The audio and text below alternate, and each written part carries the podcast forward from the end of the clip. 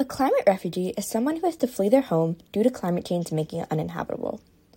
However, while the phrase climate refugee is widely used, they legally don't qualify as refugees, meaning they don't receive the same legal treatment that refugees do. Climate refugees should be classified as refugees in order for them to receive more protection and resources. According to the 1951 Refugee Convention, a refugee is someone who is unable or unwilling to return to their country of origin owing to a well founded fear of being persecuted for reasons of race, religion, nationality, membership of a particular social group, or political opinion. A climate refugee doesn't exactly fit into this definition, which is why it should be changed. According to the UNHCR, around 117.2 million people will be displaced in 2023. The argument can be made that climate refugees aren't classified as official refugees because if they were, then countries who don't have the resources to support them would have to take them in.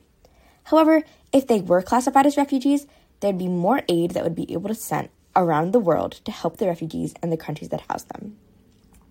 While it would not stop displacement entirely, climate refugees gaining legal status would be the first step in helping millions of people. This podcast was created by Ambika Mathura.